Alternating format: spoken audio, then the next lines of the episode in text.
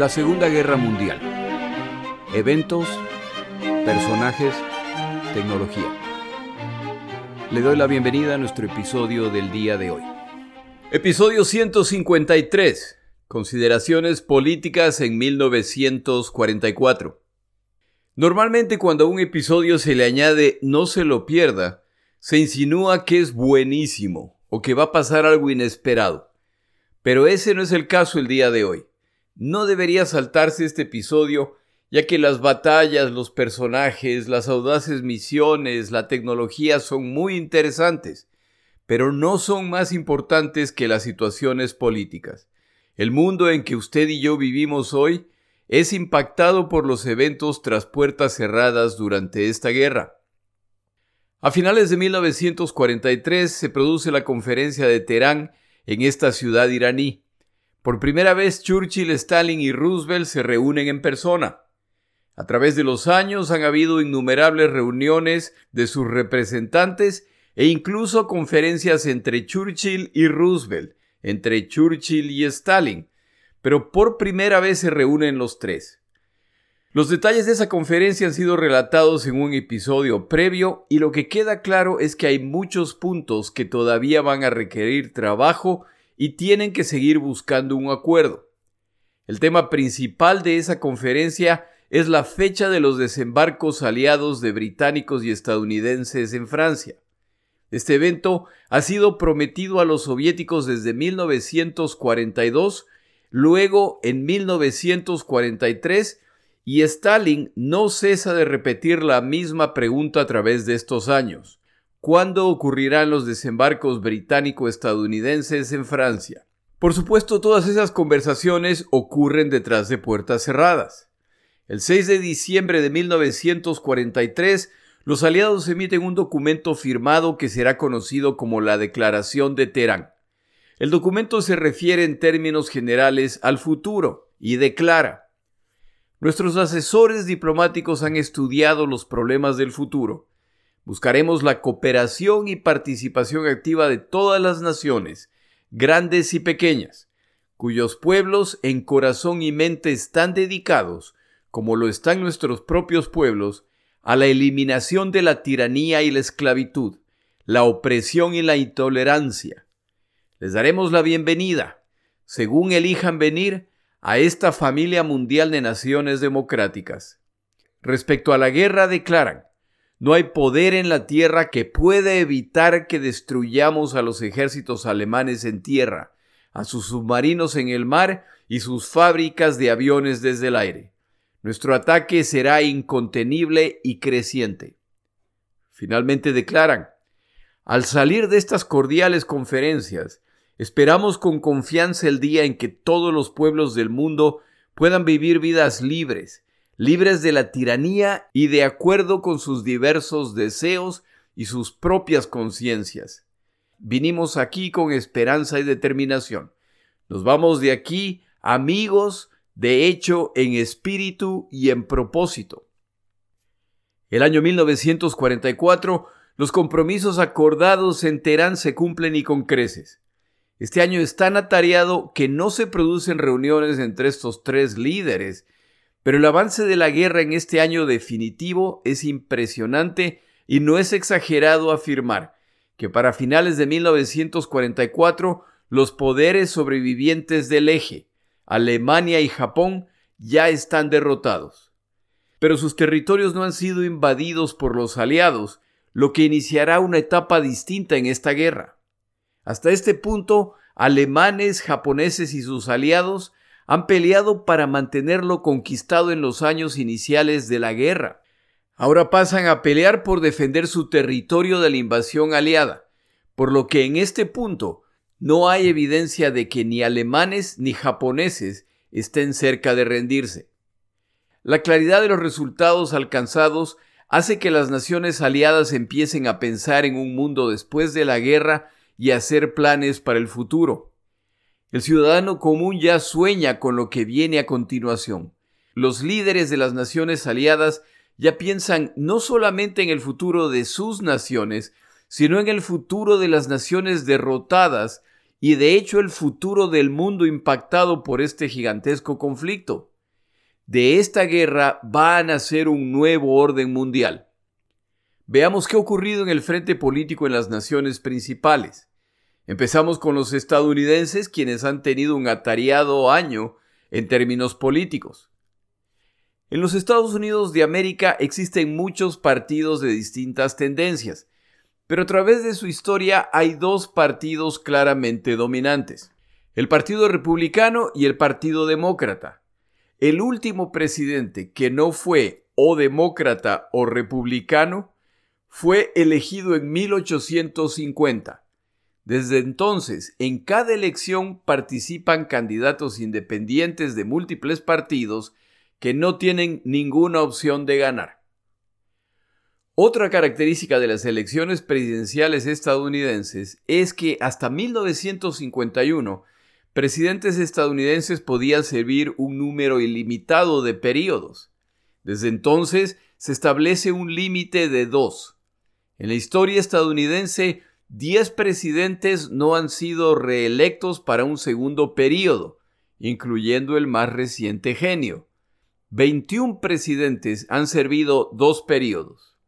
Este límite tiene que haber sido impuesto como resultado de Franklin Roosevelt, presidente demócrata que gobernó los Estados Unidos de América durante algunos de los periodos más graves de su historia. Roosevelt es elegido por primera vez en 1932 en medio del desastre de la Gran Depresión que se inicia en 1929 con el desplome de la Bolsa de Valores de Nueva York. El impacto no es solo en los Estados Unidos de América, sino en el planeta entero. Roosevelt es reelegido en 1936 y continúa su política llamada el Nuevo Acuerdo, en que busca reactivar los sectores básicos de la economía. Estas políticas que buscan apoyar a los de menos recursos, por supuesto lo enfrentan con los más adinerados. La economía estadounidense no se recupera realmente sino hasta 1940, cuando la Segunda Guerra Mundial ya está en marcha y los Estados Unidos de América empieza a vender armamento y provisiones a las naciones que se oponen a la Alemania nazi. Este año, Roosevelt se postula para un tercer periodo bajo la promesa de convertir a su nación en el arsenal de la democracia en apoyo a quienes combaten a los alemanes. Este apoyo, sin embargo, nunca incluirá el involucramiento militar, ya que los Estados Unidos de América llevan años creando legislación para bloquear intentos de involucrarlos en guerras. Parte de las promesas de campaña de Roosevelt es que los jóvenes estadounidenses no participarán en guerras extranjeras. Franklin Roosevelt es reelegido en 1940 con 10 puntos de diferencia con su rival republicano. Todo esto cambia en diciembre de 1941, cuando los estadounidenses son atacados en Pearl Harbor y ahora sí, todos los obstáculos son removidos para el ingreso frontal de los estadounidenses a nivel global lo que tomará tiempo, ya que su industria militar debe seguir madurando y especializándose a fin de proveer no solo lo necesitado por ellos, sino lo que necesitarán las naciones aliadas que combaten a Alemania, Italia y Japón. La provisión para otras naciones se hace a través del plan de préstamo y arriendo.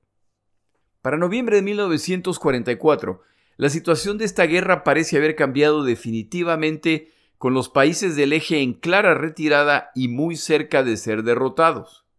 A lo largo de este año se elucubra si Roosevelt se va a postular para un histórico cuarto periodo presidencial. La plataforma de ataque republicana incluye la potencial candidatura del famoso general y héroe de esta guerra, Douglas MacArthur, conocido por sus aspiraciones políticas y gigantesco ego. Esta opción se desmorona cuando se descubre correspondencia entre MacArthur y un político en que se refiere en términos muy duros al plan de nuevo acuerdo implementado por Roosevelt durante la Gran Depresión y que para este año es ya muy popular visto los resultados. Por lo tanto, este ataque es muy mal visto. Los republicanos se refieren al liderazgo demócrata como envejecido y agotado. La referencia es en realidad contra Roosevelt, ya que su mala salud es de conocimiento público, pero nadie se atrevería a referirse directamente a él en esos términos al ser extremadamente popular. Pero las alegaciones respecto a la salud de Roosevelt son verdad, e incluso dentro del Partido Demócrata hay curiosidad respecto a si Roosevelt aceptará la nominación. La respuesta es que sí, y es nominado como candidato demócrata en la convención del partido de mayo de 1944. El partido aconseja a Roosevelt que reemplace a su vicepresidente, Henry Wallace, al que se considera elitista, distante y con muy poco contacto con los eventos globales. Al menos esta última acusación contra Wallace es injusta, ya que es Roosevelt quien mantiene al vicepresidente al margen de las decisiones. En todo caso, Wallace es reemplazado por un senador demócrata de Missouri llamado Harry Truman. A Roosevelt, Truman no lo impresiona particularmente, sobre todo porque Roosevelt es un personaje encantador acostumbrado a ganarse a otros a través de su carisma y su gran capacidad verbal, debajo de las cuales se esconde gran determinación y el deseo de obtener lo que quiere a cualquier costo. Truman carece del refinamiento de su colega neoyorquino. Él viene del centro del país y crece en una granja familiar en la que permanece en su niñez y juventud a pesar de odiar esa ocupación. Truman combate en la Primera Guerra Mundial, regresa a los Estados Unidos de América, participa en algunos negocios y es elegido al Congreso estadounidense. Como elemento adicional, Truman ha constituido una comisión dentro del Congreso en que se investigan los gastos militares para asegurarse que no ha habido corrupción, lo que le da todavía más una imagen de respetabilidad. Roosevelt está de acuerdo con la nominación de Truman ya que él conecta mejor con los demócratas del centro y del sur del país. Sin embargo, lo considera demasiado viejo, a pesar de que Truman es dos años menor a Roosevelt. Durante la campaña de 1944, Roosevelt se concentra en unos cuantos temas fundamentales. Hace broma de las acusaciones de que está agotado y envejecido y aprovecha esta acusación para recordar al electorado que ya sirve como presidente 11 años y que estos 11 años han sido probablemente los más desafiantes de la historia estadounidense. Por supuesto, recuerda además que el desbarajuste que él recibió en 1933 se lo dejaron los republicanos. Habla de sus políticas y su éxito en la economía. Como ya mencioné antes, es en realidad la Segunda Guerra Mundial la que saca a los estadounidenses definitivamente de esta crisis financiera, pero Roosevelt acusa a los republicanos de olvidar todo esto y ahora declarar que siempre han estado de acuerdo con sus políticas justo antes de las elecciones. Se jacta además de las muy progresistas leyes que ha creado durante su presidencia, lo que es verdad. Pasa luego al tema del aislacionismo estadounidense, que él identifica como republicano. Destaca la oposición republicana al rearmamento estadounidense, lo que resultó en que estuvieran menos preparados para esta guerra y por supuesto alaba a su partido por siempre haber visto el riesgo que se aproximaba, a pesar de la oposición. Pasa luego a la guerra y critica a quienes sin ser parte del gobierno han criticado las acciones tomadas desde el principio al creer que están más calificados que liderazgo militar. Como estos discursos son de la segunda mitad de 1944 y ya está muy claro que van a ganar la guerra, entonces ya puede jactarse de que siempre estuvieron en lo correcto. Alaba la impresionante capacidad industrial estadounidense, haciendo referencia a quienes dudaban de que esto sería posible. Menciona que las plantas industriales estadounidenses son capaces de fabricar 109 mil aviones, 57 mil tanques, 51 mil vehículos de desembarco anfibio, 573 navíos de combate y 23 mil millones, escuchó bien, 23 mil millones de proyectiles cada año. Se queja de la falta de apertura republicana a permitir que combatientes voten desde el extranjero y por supuesto predice que la razón es que si los dejaran votar, ellos votarían mayoritariamente por él. Pasa entonces a hablar del final de esta guerra y sus planes para los combatientes que regresan del frente, para la sociedad estadounidense en general. Acusa a sus oponentes de esparcir la falsedad de que planea mantener a los combatientes en las Fuerzas Armadas ya que no habrá trabajo en el sector privado. Habla de las iniciativas ya implementadas y de las que seguirá implementando. Expresa mucho optimismo respecto a la transformación de la industria militar en industrias de productos no solo para esta nación, sino para el mundo, lo que los transformará en una nación inmensamente rica e industrializada, así como un ejemplo para el mundo de lo que la democracia y la libre empresa pueden lograr. Cierra con su visión para el mundo y afirma que la victoria que se acerca no es de los estadounidenses y sus aliados. Esta victoria le pertenece al mundo. Esta no es una victoria contra el fascismo y el despotismo. Es una victoria de la democracia, del gobierno de la gente para la gente, como el mundo nunca ha visto. El 7 de noviembre de 1944 se producen las elecciones estadounidenses y Franklin Roosevelt es elegido para un cuarto periodo presidencial con una ventaja de aproximadamente 7 puntos sobre su rival republicano. Este margen de victoria, sin embargo, es el más pequeño alcanzado por Roosevelt hasta el momento, señal de que el país está cansando incluso de este muy popular presidente. El 20 de enero de 1945, Roosevelt inicia su cuarto periodo presidencial con dos prioridades principales. La primera es ganar la guerra. Este objetivo ya parece estar al alcance de la mano, pero con la conclusión de la guerra viene la obligación de dirigir al planeta posguerra. Roosevelt planea evitar los errores de su nación en la Primera Guerra Mundial. Esto nos lleva a su segundo objetivo primordial. Durante la Primera Guerra Mundial, Franklin Roosevelt ocupaba la posición de subsecretario de la Armada, la segunda posición en importancia en esta rama de las Fuerzas Armadas. Esta posición le permite ver de cerca los eventos de esta guerra, incluyendo cómo se deshace el mayor sueño del presidente estadounidense Woodrow Wilson. Al acercarse el final de la guerra, Wilson sueña con una organización global que mediará y decidirá disputas internacionales. El objetivo principal de esta organización es eliminar la guerra. Esta deberá contar con poder militar y el apoyo de todas las naciones. El problema es que el presidente estadounidense Wilson hace esta propuesta sin tener garantizado el apoyo suficiente en el Congreso estadounidense.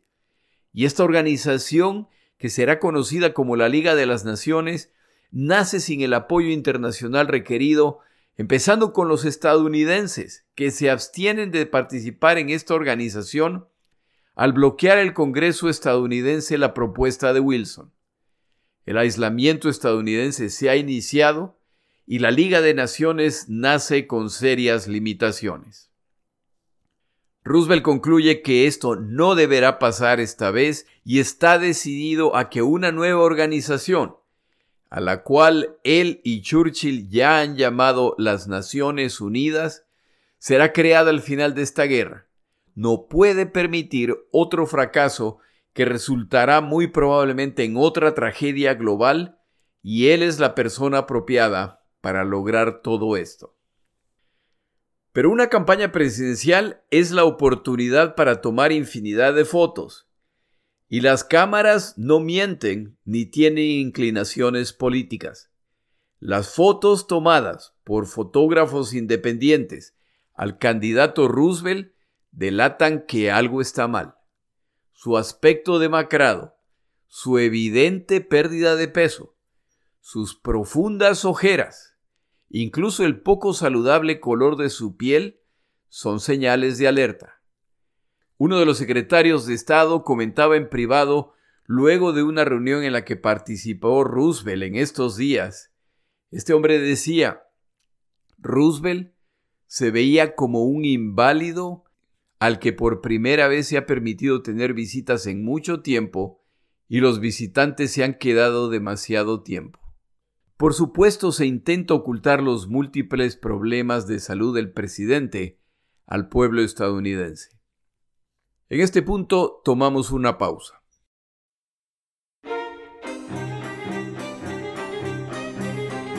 Palabras de Churchill. El día de hoy un par de frases de Churchill respecto a la perfección. La primera dice, el refrán, solo la perfección es suficiente, puede ser resumido en una sola palabra, parálisis. Y la segunda, las soluciones perfectas para nuestras dificultades no pueden ser encontradas en este mundo imperfecto. De vez en cuando vale la pena recordar esto.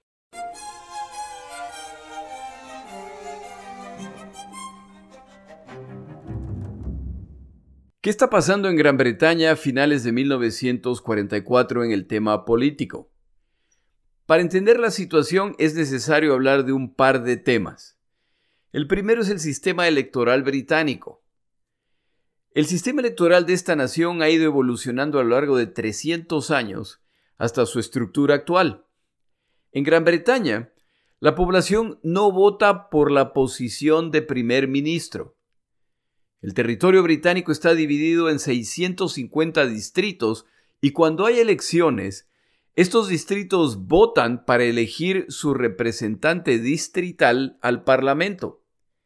El partido que más asientos gana para la Cámara de los Comunes, es decir, en estos 650 distritos, y que por lo tanto cuenta con una mayoría parlamentaria, forma entonces un gobierno y el líder declarado de ese partido asume la posición de primer ministro británico. Parte de las reglas de este sistema electoral es que el partido ganador puede realizar cambios de liderazgo cuando quiera, por supuesto basados en sus reglas internas. Es decir, que el partido ganador puede realizar cambios de primer ministro cuantas veces sean necesarias, siempre y cuando sigan las reglas. Un ejemplo claro de esta flexibilidad la vemos en nuestros días. El Partido Conservador Británico ha estado en el poder por los últimos 13 años y en ese periodo han habido cinco primeros ministros, es decir, que han durado un promedio de dos años y medio. La Constitución británica garantiza elecciones generales cada cinco años. En esta elección todas las posiciones parlamentarias son reelegidas. Esto busca evitar la presencia permanente de un solo partido en el Parlamento. Pero es posible solicitar bajo circunstancias especiales el adelanto de las elecciones. En el caso reciente de Gran Bretaña, los partidos de oposición han pedido que se adelanten las elecciones, dada la inestabilidad en el liderazgo conservador. Pero el resultado de ese voto depende de que lo solicite el primer ministro es decir, del partido en el poder, por lo que esto es muy poco probable. La oposición tiene una segunda opción.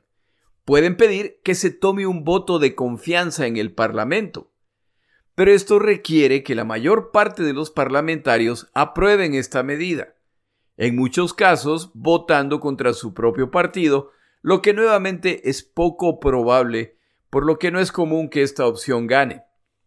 El segundo punto para recordar es la situación en Gran Bretaña en 1940 durante la Segunda Guerra Mundial. Cuando esta guerra arranca, queda claro que los británicos no están listos. Son incapaces de hacer algo en Polonia en 1939 Y para 1940 el oeste de Europa es invadido por los alemanes que derrotan a múltiples naciones e incluso los británicos sufren graves pérdidas. Una de las más criticadas es la derrota en Noruega, donde han sido incapaces de detener a los alemanes a pesar de que esa fue una operación principalmente naval, donde se supone que los británicos son inmensamente superiores. Todo parece indicar que Alemania está muy cerca de ganar esta guerra. Esto genera el descontento general y refleja la gravísima situación en que se encuentra Gran Bretaña. El rey británico ordena a Neville Chamberlain, primer ministro conservador, que forme un gobierno de unidad nacional para enfrentar esta guerra. Esta solicitud quiere decir que el rey está pidiendo a conservadores y laboristas y de cualquier tendencia que suspendan sus ambiciones y agendas políticas y se concentren en la conducción de la guerra. El problema es que ningún laborista y parte de los conservadores quieren servir bajo Chamberlain. Ya han perdido la confianza en él. Consciente de la falta de apoyo que sufre y para evitar ser un obstáculo, Chamberlain discute las opciones con el rey y se decide que Chamberlain va a renunciar y que la posición de primer ministro se ofrezca a Winston Churchill. Chamberlain renuncia, el rey llama a Churchill al palacio y le comunica que va a ser nombrado primer ministro dada la emergencia. Esto quiere decir que Winston Churchill no fue elegido primer ministro, que sirve en esa posición por decisión del rey, que este es un gobierno de unidad nacional Significa además que la posición de primer ministro es de libre remoción dependiendo de las circunstancias. De hecho, algunos autores comentan que el rey británico no estaba particularmente feliz con la nominación de Churchill. En 1942, el peor año para los aliados debido a las múltiples derrotas que sufren en todos los frentes, en Gran Bretaña hay un gran descontento luego de perder múltiples colonias en Asia, donde los japoneses avanzan imparables. Pierden el poco poder naval con el que contaban en esta área. Son incapaces de detener a los japoneses en Birmania. En África sufren graves reveses a manos de Rommel, es decir, la situación se ve muy mal en todos los frentes. En estos días en el Parlamento se insinúa la necesidad de pedir un voto de confianza. En otras palabras, la posibilidad de reemplazar a Churchill. A su mejor estilo, al regresar Churchill a Gran Bretaña luego de múltiples viajes, con su estilo agresivo va al Parlamento, expone sus puntos y opiniones respecto a la guerra, y los opositores, que en realidad no tienen nada mejor que ofrecer, abandonan la idea del voto de confianza. Churchill continuará como primer ministro. Para la segunda mitad de 1944, la situación ya es muy distinta, ya que la guerra finalmente va muy bien para los aliados, sobre todo después de que finalmente han desembarcado en Francia y avanzan hacia Alemania. En Asia, los británicos finalmente han logrado victorias en Birmania y los japoneses, luego de un muy agresivo ataque en que buscaban ingresar a la India, colonia británica, ahora van en retirada expulsados por los británicos. Todo esto quiere decir además que el final de la guerra se acerca y los partidos empiezan ya a planear la vida luego de este evento, incluyendo que no han habido elecciones en los cuatro años que ha durado este gobierno de unidad nacional, es hora de empezar a pensar en otros temas. No son solo los políticos, la sociedad británica, cansada, ya está pensando en el futuro y en la recompensa merecida luego de haber luchado en esta guerra por más de cinco años y durante un periodo lo han hecho solos, mientras el mundo evitaba involucrarse. Sus ciudades han sido destruidas por los bombardeos alemanes. Sus jóvenes se encuentran combatiendo y muriendo alrededor del mundo y la nación ya está agotada. Quieren saber qué viene a continuación, cómo será reconocido su sacrificio. William Beveridge fue un economista liberal británico interesado en temas sociales, en particular el bienestar social a través del gobierno. Durante la Segunda Guerra Mundial se le pide que realice un estudio del sistema de seguridad social británico. En 1942 emite su reporte, el cual será conocido como el reporte Beveridge. En este, el economista delinea las bases de un sistema de seguridad social estatal que busca, entre comillas, proveer protección a la población de la cuna a la tumba y que aplica a toda la población. Este es un programa de protección universal que no depende de la buena voluntad de individuos. Es un derecho ciudadano.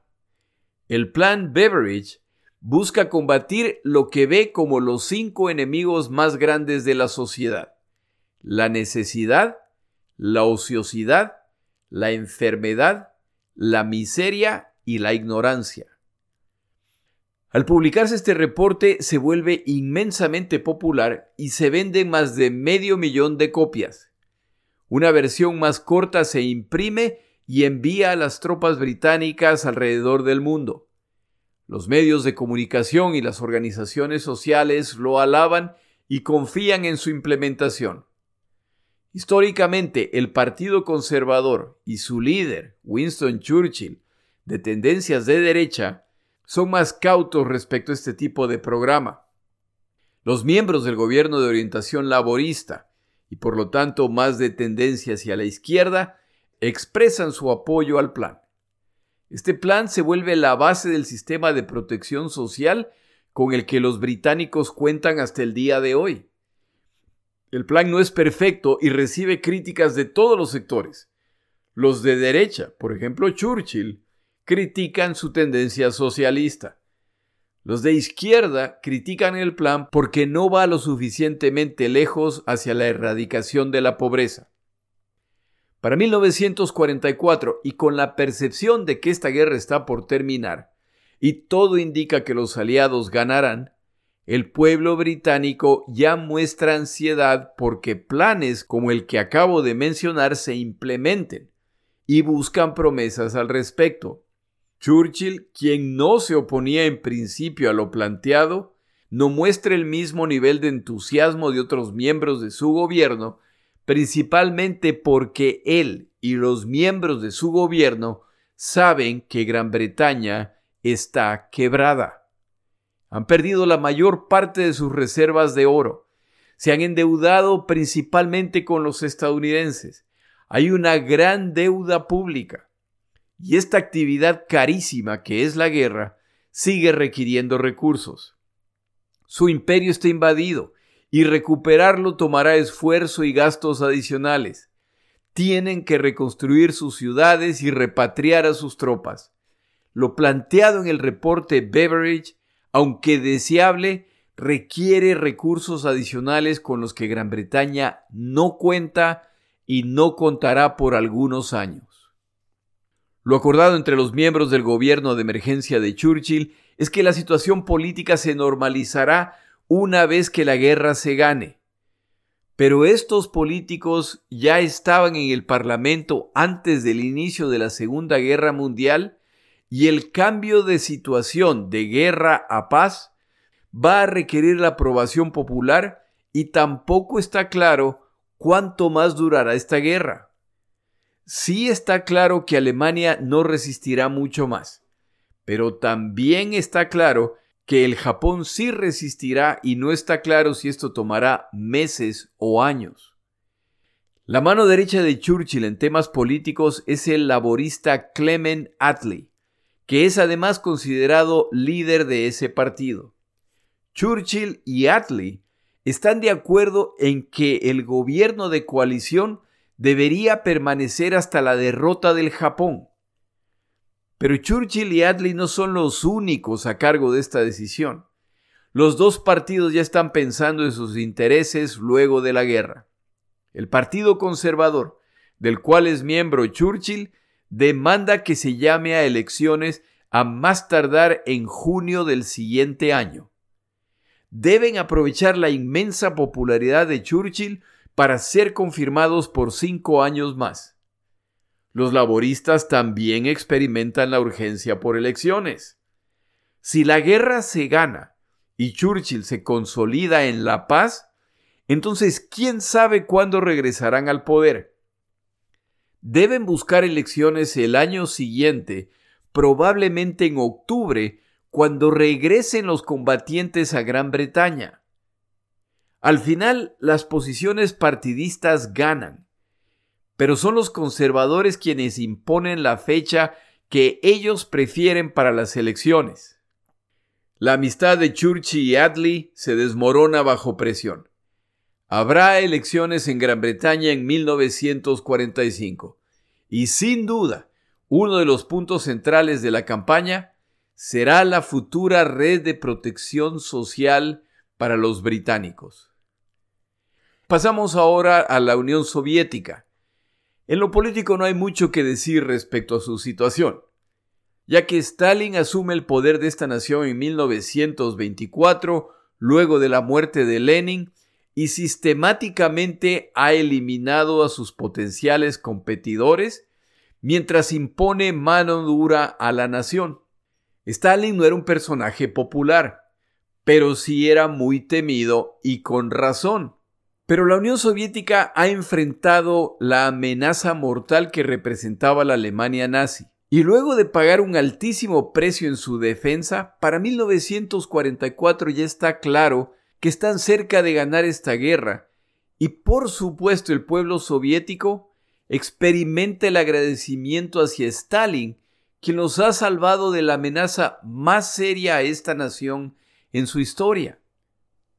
Las consideraciones políticas van mucho más allá de las mencionadas. Se acerca el final de la guerra y está claro que la guerra en Europa terminará primero. Al margen de lo que pase en Asia, hay que empezar a tomar decisiones respecto a Europa. Y hay unos cuantos problemas espinosos que no se pueden seguir eludiendo. El primero y más obvio es que Europa está destrozada. Al este del continente lo han destrozado los alemanes con sus invasiones y ahora con sus retiradas en que los soviéticos avanzan sin dar concesiones a alemanes o a sus ex aliados. Todos deben ser derrotados, todos deben ser ocupados y toda resistencia será brutalmente eliminada, lo que incrementa el nivel de destrucción. Entre las naciones que más destrozos han sufrido se encuentran la Unión Soviética, sobre todo los territorios ucraniano y bielorruso. A Polonia le ha ido todavía peor. El oeste europeo también está destrozado, en estas zonas más como resultado de los bombardeos aliados. El continente deberá ser reconstruido. 1944 apunta ya a una crisis entre las naciones aliadas principales. Si usted recuerda, Gran Bretaña y Francia ingresaron a esta guerra en defensa de Polonia ante la invasión alemana. Esta invasión ocurre y días más tarde ocurre la invasión soviética. El gobierno polaco escapa del país y se constituye en un gobierno en el exilio en Londres como tantos otros gobiernos europeos. Británicos, soviéticos y estadounidenses reconocen a este gobierno polaco en el exilio. La relación entre este gobierno y la Unión Soviética se va deteriorando, como se ha relatado en otros episodios, y para 1944, sobre todo luego de la batalla de Varsovia, queda claro que la Unión Soviética no planea reconocer al gobierno en el exilio que ahora, cuando ya avanzan victoriosos, ya no necesitan.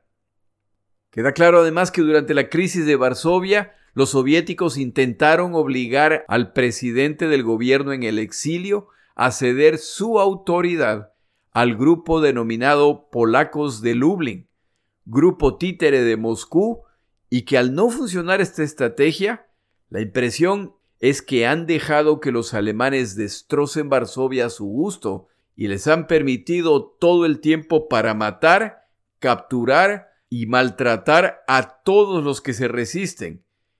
Los soviéticos solo ingresarán a Varsovia en enero de 1945 una vez que este proceso de demolición se ha consumado.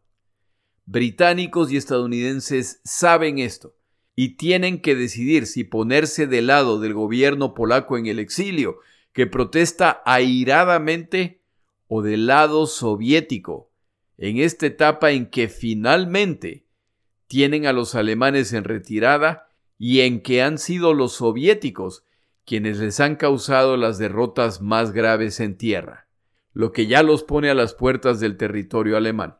La decisión estadounidense británica al final no debería sorprenderle.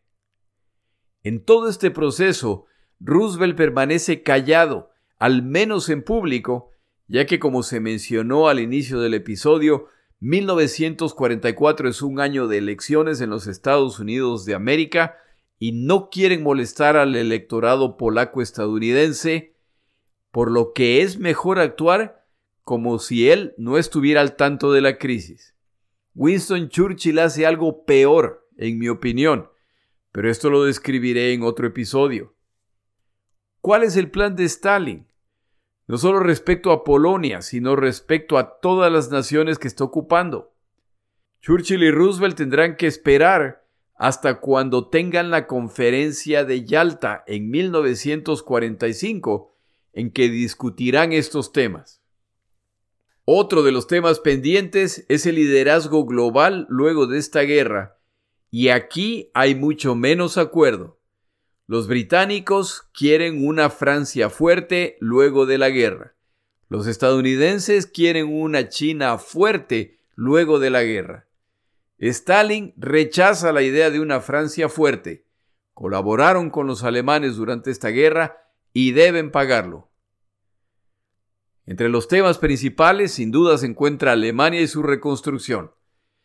La experiencia de la Primera Guerra Mundial mostró que abandonar Alemania, intentar destruirla financieramente y reprimirlos ha sido una de las causas para esta Segunda Guerra Global. Otra de las lecciones de la Primera Guerra Mundial fue que imponer esas durísimas sanciones a Alemania y no monitorear su cumplimiento fue un desastre que resultó en el rearmamento de esta nación bajo los nazis. Aquí también los puntos de vista no podrían ser más variados. Los soviéticos no ven la necesidad de la existencia de Alemania como nación soberana. Los británicos los quieren revitalizados pero bajo control. Los estadounidenses, a través de un plan durísimo, proponen que en el futuro Alemania será una sociedad agraria dependiente de otras naciones. A medida que se acerque el final de la guerra, ya se ve a la distancia el siguiente grupo de desafíos y los vencedores deberán enfrentarlos intentando evitar los errores de la Primera Guerra Mundial. En unos pocos meses, estos tres líderes y sus representantes se reunirán en Yalta para tratar estos y otros temas. Pero ese es un tema para otro día. La próxima semana grabo el episodio final del año 2023 y luego tomo unas semanas de descanso. Mi nombre es Jorge Rodríguez. Gracias por acompañarme.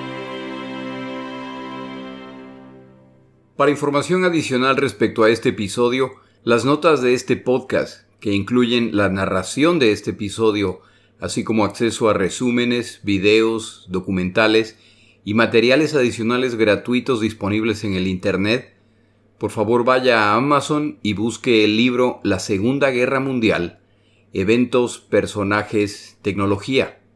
Al comprar estas notas me ayuda y me apoya financieramente. Puede encontrar información adicional en mi página web, lasegundagm.com. Muchas gracias.